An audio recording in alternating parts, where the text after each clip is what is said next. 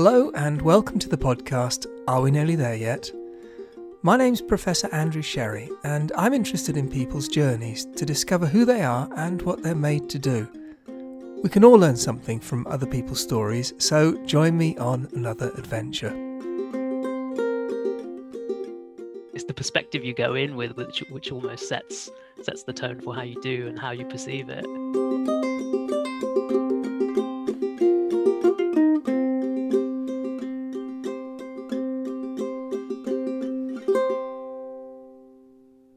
Today I'm talking to Aaron Kutan, who is an engineer at Magnox Limited and a member of the Next Generation Nuclear Industry Council and also the COP26 lead for the UK Nuclear Institute Young Generation Network. Aaron lives in Bristol with a few housemates. Welcome, Aaron. It's great to see you. Thanks for joining me. Thanks very much for having me. Well, I'm really looking forward to this conversation because it seems that you've just packed in so much into your life so far. We're going to try and cover it as best we can, but it's going to be a great story, I'm sure. So let's start off with you grew up in Hounslow and you went to Herschel Grammar School. What were you like at school? Yeah, it's um it's quite funny because I used to be quite chubby actually. I was the chubby quiet kid at school and yeah just always kind of kept my head down didn't really take notice had a few friends had a few really good friends and um, yeah, just didn't really make much much noise about myself. And it was really after um, sixth form. I, I mean, I was always quite yeah hardworking as much as I could be. Um, but up until that point in my life, I'd, I'd, normally been quite high in the class, and then when I got to grammar school, I was not so high in the class, and I was it was a bit of a like, oh wait, there's there's a world outside of what what I'm used to. So it's quite a big learning opportunity, really. Um, but yeah, I kind of kept my head head down and and yeah, did academically relatively well, I think, um, and then went on to choose my A levels and yeah. So, so, so tell us about your, your your GCSEs. So so you're there at school and you're working hard, and presumably you did okay in all your GCSEs, did you? But were there ones that particularly resonated with you that you enjoyed more than others, and, and why was that? Do you think? Well, I, I really liked all the sciences, and I'd kind of been pushed to pursue that as early as I could. Um, but yeah, I think a lot of my friends were quite into music, so I took a music GCSE. Um, I play this Indian instrument called the dhol, which is a big drum. It's like a cylindrical drum with like a bass and treble on either, either side, and um, it's played at like festivals and weddings and stuff. And me and my friends would would create some fusion type pieces. So that actually sticks with me the most from my GCSEs. It was not really the academic side as much as I enjoyed it. It was those memories I'd made with friends playing music. So you did your GCSEs and then you focused, as you said, you focused on maths, on chemistry and biology. And how did you find that sort of transition from GCSEs to A level? Did you find it an easy transition or? It was interesting actually, because I didn't find A levels that well, they were they were challenging for sure, but it was something one of my teachers said at the end of GCSEs, and they literally, they literally said A levels will be the hardest thing you ever do in your life. And I was like, whoa, that's a big statement to make. Um, so, and I really went in with that mindset. I was like, this is going to be really hard. And it, it kind of sets that expectation. And then when I did them, I was like, almost expecting them to be way worse than they were. So I think it kind of just set the tone for them actually not being too bad. Um, but it kind of taught me that it's the perspective you go in with, which which almost sets sets the tone for how you do and how you perceive it. So you, you you're you're doing your A levels. You're in your sort of you've done your AS levels. You're going into A levels. Now you're thinking about what am I going to do next. What were you thinking about? So coming from um, a family of like Indian heritage, my my dad was quite um, leading me on the on the on the medical route, and he, he was quite um, I won't say adamant, but definitely was was asking me to to consider going into being a doctor and medicine. And at first, actually, I pushed back quite a lot, and I'd, I'd done the subjects, but I, I genuinely did love like biology, chemistry, and maths, um, and especially like human body stuff. I did find fascinating.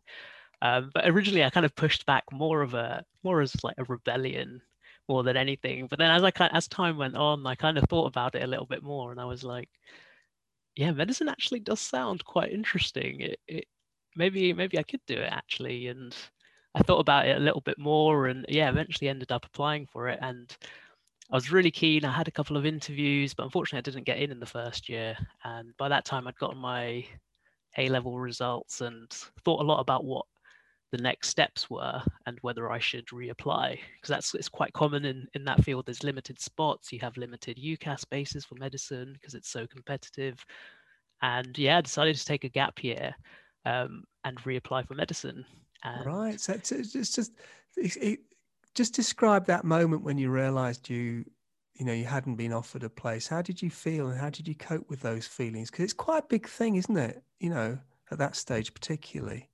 Yeah, it was quite um it was quite upsetting I think at the time and and it was like quite daunting as well, especially I'd been through these ups and downs of thinking I was a good student and then thinking I wasn't a good student and then it kind of really made me question my self-worth and like what I actually knew and if I was as intelligent as I thought I was. Um, so yeah, definitely had that self-doubt quite a lot and um, it was only after I, because the way the application process works, from what I remember, is you apply quite early in the year, then you kind of get your, especially for medicine, then you get your um, kind of acceptance letters by January or February or maybe even May. But then you go and get your results in August. And I actually ended up doing really well in my A levels in the end. And I remember trying to get through into medicine and clearing, which was like a long shot. But yeah, it definitely made me question myself quite a lot. And um, yeah, it was, yeah, it was it was a challenging yeah, time. Because because how you react to those sort of moments, I always think looking back on those moments, you often learn more about yourself than you would if everything had gone smoothly. You know, so you did take that that gap year, and and during that time, you were uh, a sort of healthcare uh, assistant. I think is that right? Yeah, yeah, that's right. And um, I, I was really keen on getting as much experience, so I did decide to reapply. Um, but as my fifth choice, uh, the extra choice, which we weren't allowed to apply to medicine, I thought, okay, engineering kind of sounds good. It's completely different. So I applied for uh, chemical engineering. I think, to be honest, at that time, it was, I didn't really know much about I loved chemistry, and you don't really know what, much about what university entails. And I was like, chem, I like chemistry. That sounds like chemical engineering. Turns out chemical engineering has very little to do with chemistry, so that that was also a surprise. Um, but yeah, no, I, I, I got some experience working as a healthcare assistant, and I mean, I, I mentioned I was quite shy up all up until this time. I was quite the quiet kid, so actually having to engage with patients one on one was a massive like undertaking for me. It's hugely outside of my comfort zone.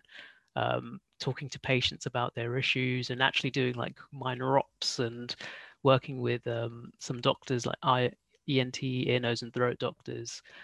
So yeah, I mean, it gave me a, a real good kind of scope and good experiences that are completely not related to what I'm doing now. So yeah, definitely gave me some diversity. Absolutely, but you know, when you think about it, interacting with other people you pretty much have to do that in any job you do. And so to gain those skills and learning how to engage with people and talk and make them feel comfortable and stuff is a fantastic way to spend a year actually even if you don't use the technical part of what you were doing those interpersonal skills are so important in, in, in work and business and everything so it's time well spent i'd say so what you ended up doing was you went to ucl university college london and you did do chemical engineering.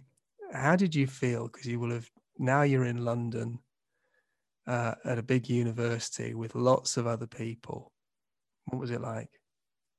I was a bit um I wasn't sure what to make of it, but I quite quickly put what had happened behind me and I thought I didn't get into medicine and that's fine actually.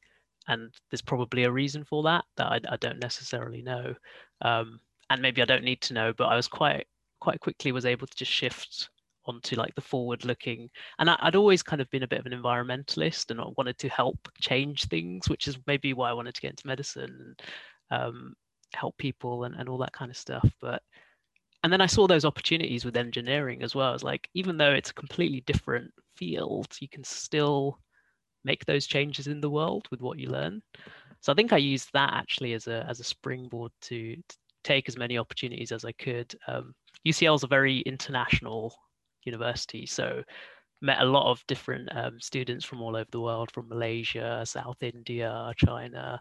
So yeah, again, I think just learning about different cultures and and building experience with yeah how to communicate with different types of people helped helped well on top of everything i actually learned in, in the lectures. Well exactly. And how did you find that? Because i don't know whether you knew anybody before you went to ucl or whether you were very much on your own. But building those new relationships again that's sort of in at the deep end isn't it? Yeah definitely. And i think university students aren't given as much credit as maybe they should for like all the change they have to go through in like quite short periods of time.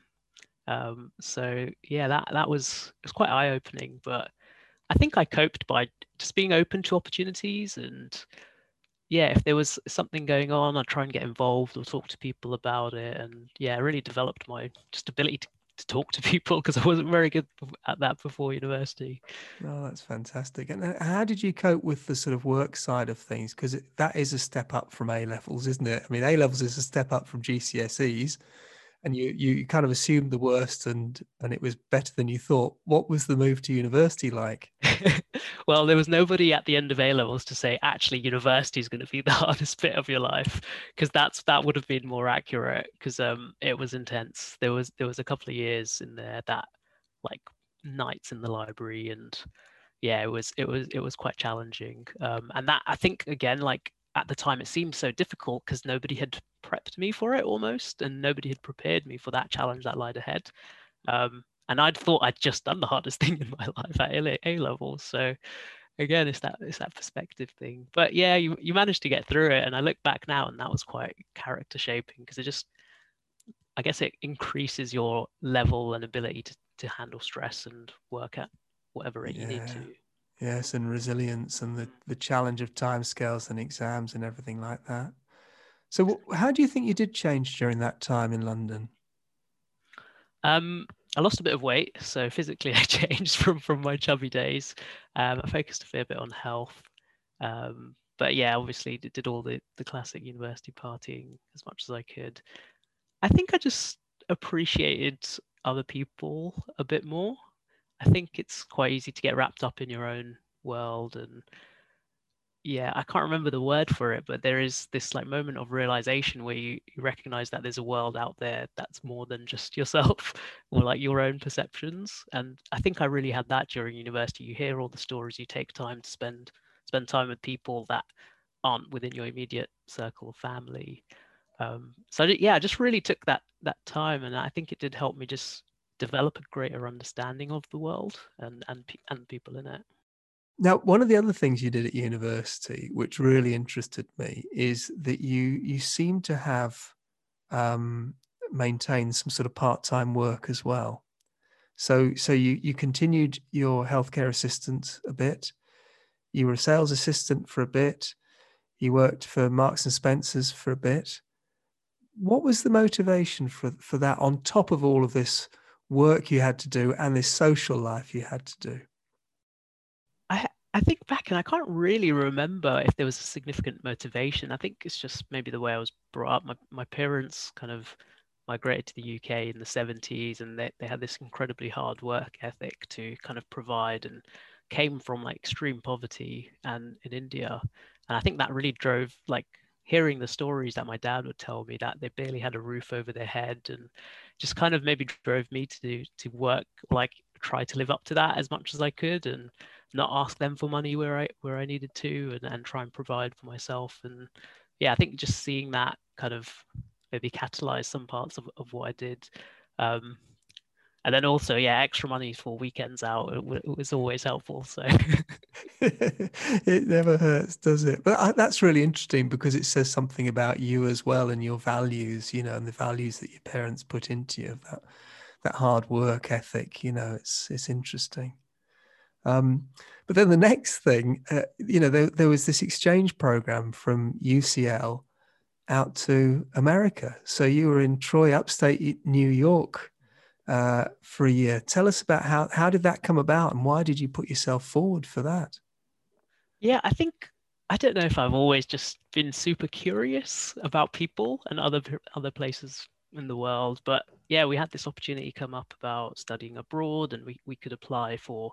There was a number of universities. So one was in Melbourne in Australia, and yeah, one there was a few across America. And I'd applied for this. Well, I'd applied for a couple and, and got this one, and yeah, I was just excited to to see how other people did it. Um, there's we we'd we'd been at UCL for three years at this point, and I thought, yeah, this is the only university experience I've had. How else is it done internationally or even in other universities? And when I went along, it was so different. First of all, I guess just American universities. There's like frat frat houses and sorority houses, and you see all that stuff that you see in the movies is kind of there. But it was quite an engineering university, so it was it was a bit nerdy and there wasn't as much. So it was quite a nice balance in a way. I quite liked it, but the teaching was completely different. Um, UCL I mentioned was quite an international, whereas in the US, all of this, all of the teachers were like born and brought up in the US, and they had their specific way of, well, like the majority of them anyway, um, and they had their specific way of teaching, and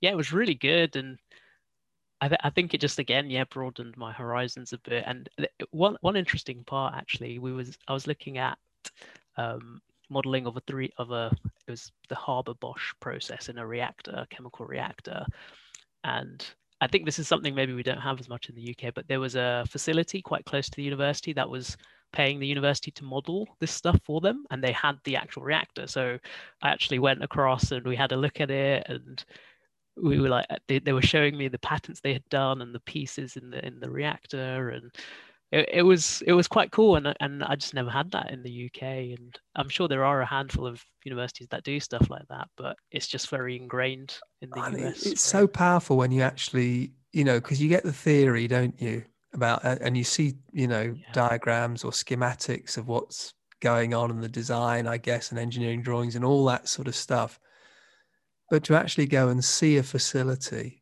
if people get the chance to go and see something, you know, real at yeah. scale, it really opens your eyes, doesn't it? Definitely. Yeah, I would recommend like go out and see as much as many real things. Even in nuclear, I guess it's very difficult to get out and see a nuclear reactor, but it, it does make a big difference. Yeah, mm, absolutely. That's right. That's so. You said the teaching was different. In what way was the teaching different there?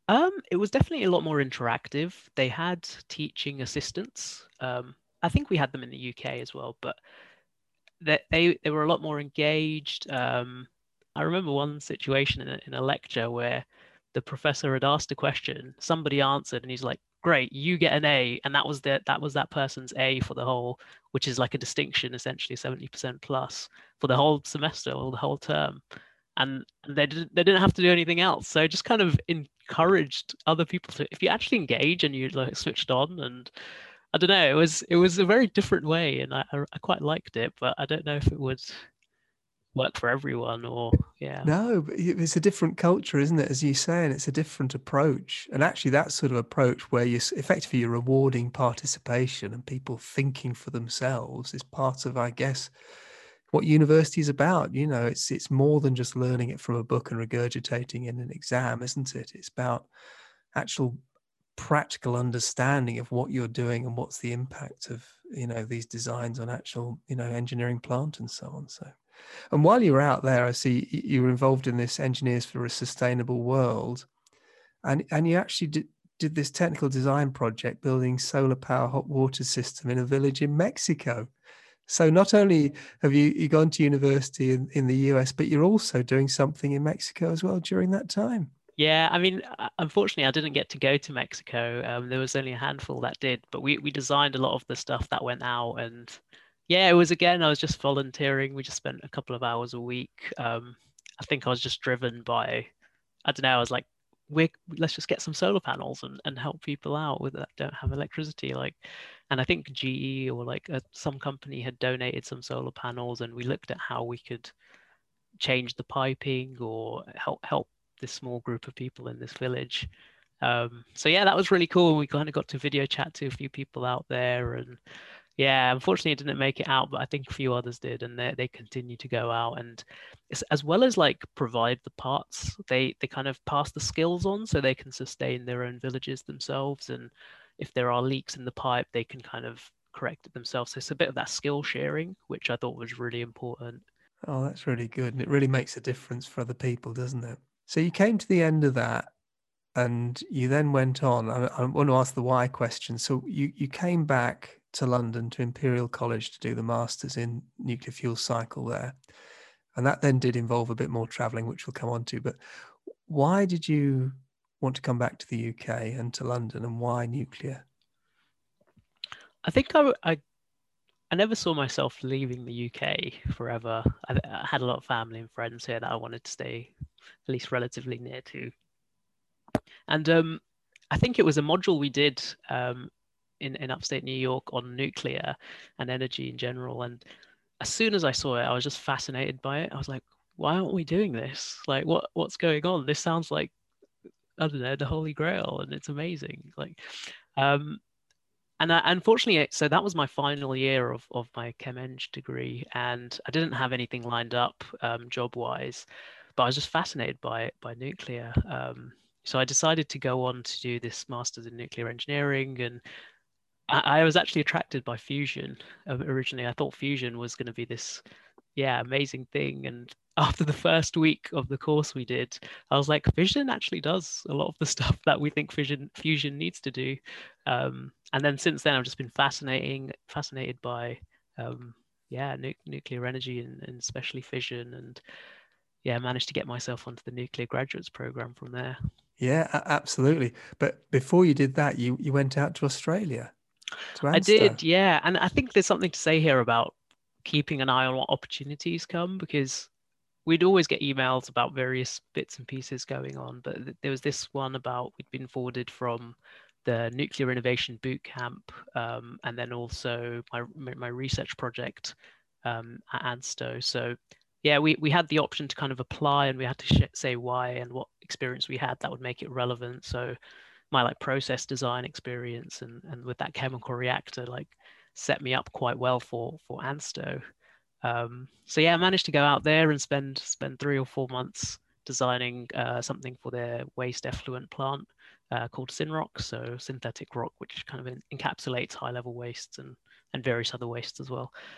Um, but then yeah, while I was there, I actually had this email for this nuclear innovation boot camp and that was in University of California, Ber- Berkeley. So while I was doing my three, and and Was, it sounded amazing, and I, I put an application together.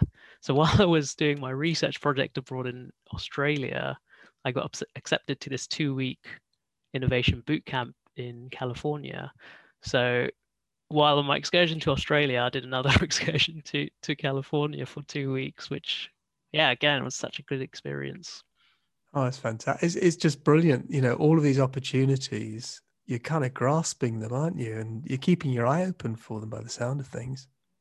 Yeah, definitely. And it's so easy to kind of, I remember thinking like, and feeling quite overwhelmed by it all.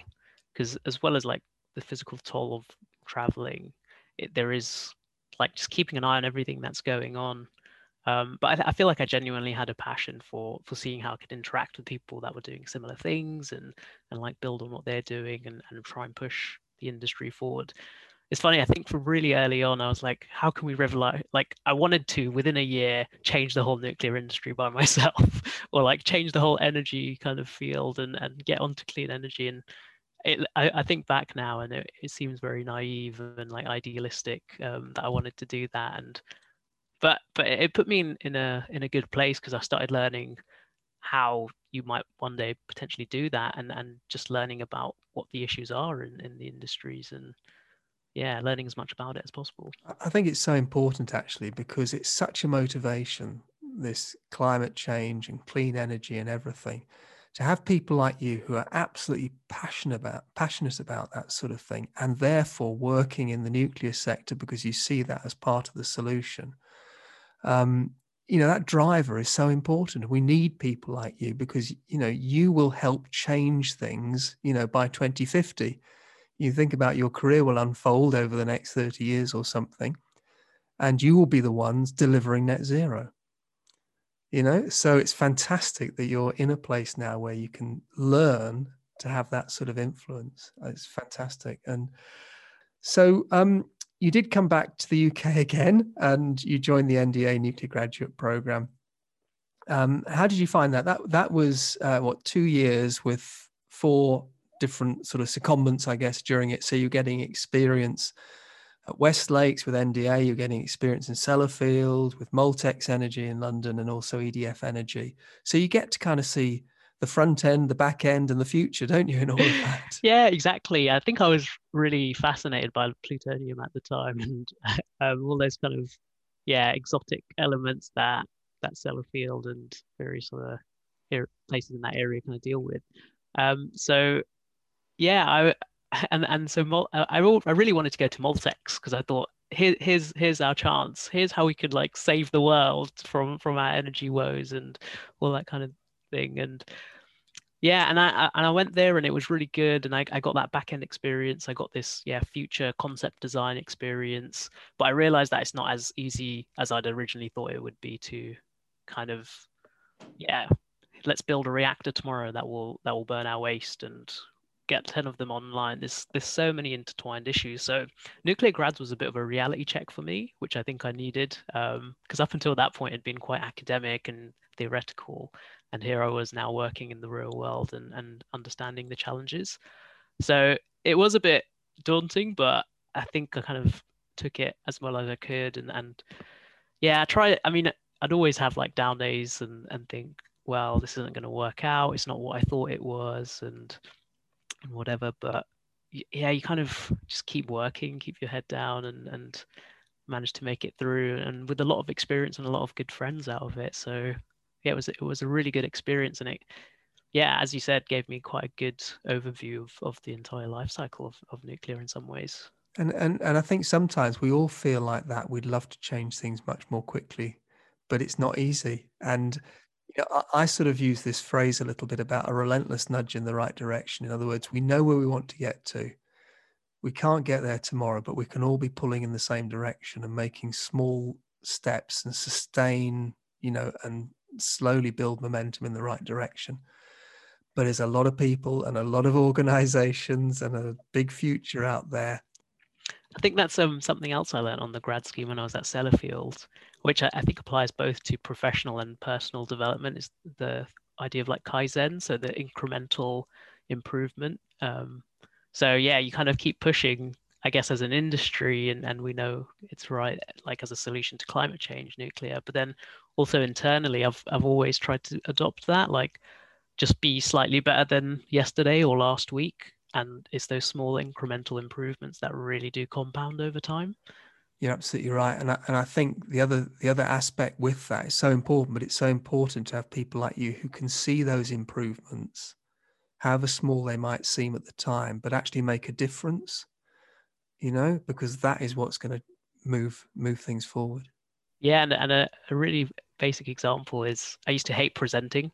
Um, and and I just kind of did a few lunchtime lectures here and there and, and just put myself out of my comfort zone. And I was presenting to presenting at the NDA PhD seminar a couple of years ago in front of 50 academics and industry people. And yeah, it was really great. And I feel like something I never thought I would be good at doing. And now I feel like just through practice and perseverance and every single time think of a little thing on how to improve, you, you really do begin to get there. So um, you finished your uh, uh, your graduate program, and you're now uh, with Magnox, and you've been with Magnox uh, a couple of years. Mm-hmm. What? How do you think when you look at yourself now, after two years with Magnox, and you look at yourself perhaps uh, when you arrived at university? What do you think is the biggest thing that's changed in you as a person, Aaron?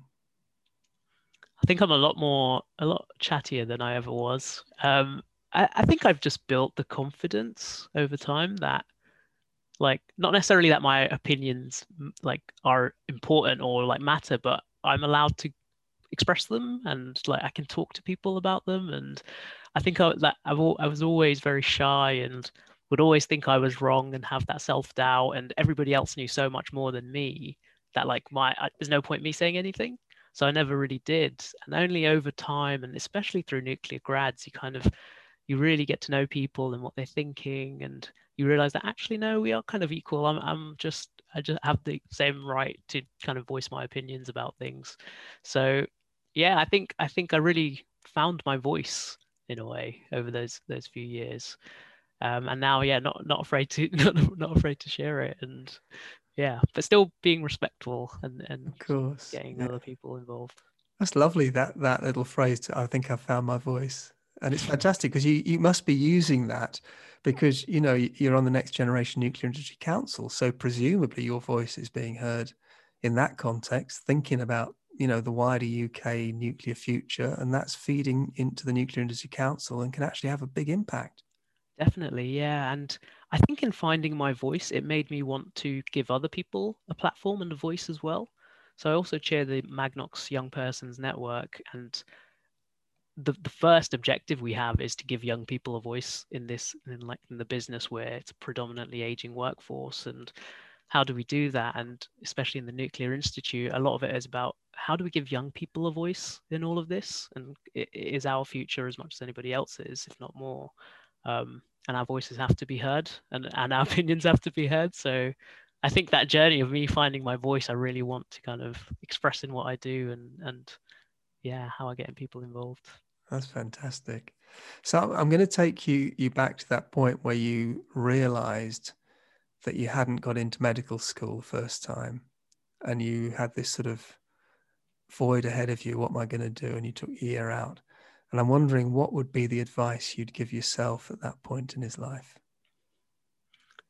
I think continue on um, be confident in in what you do and yeah don't don't put yourself down. Very good. That's good advice. Aaron it's been fantastic talking to you. Thanks so much for your time. Thank you very much.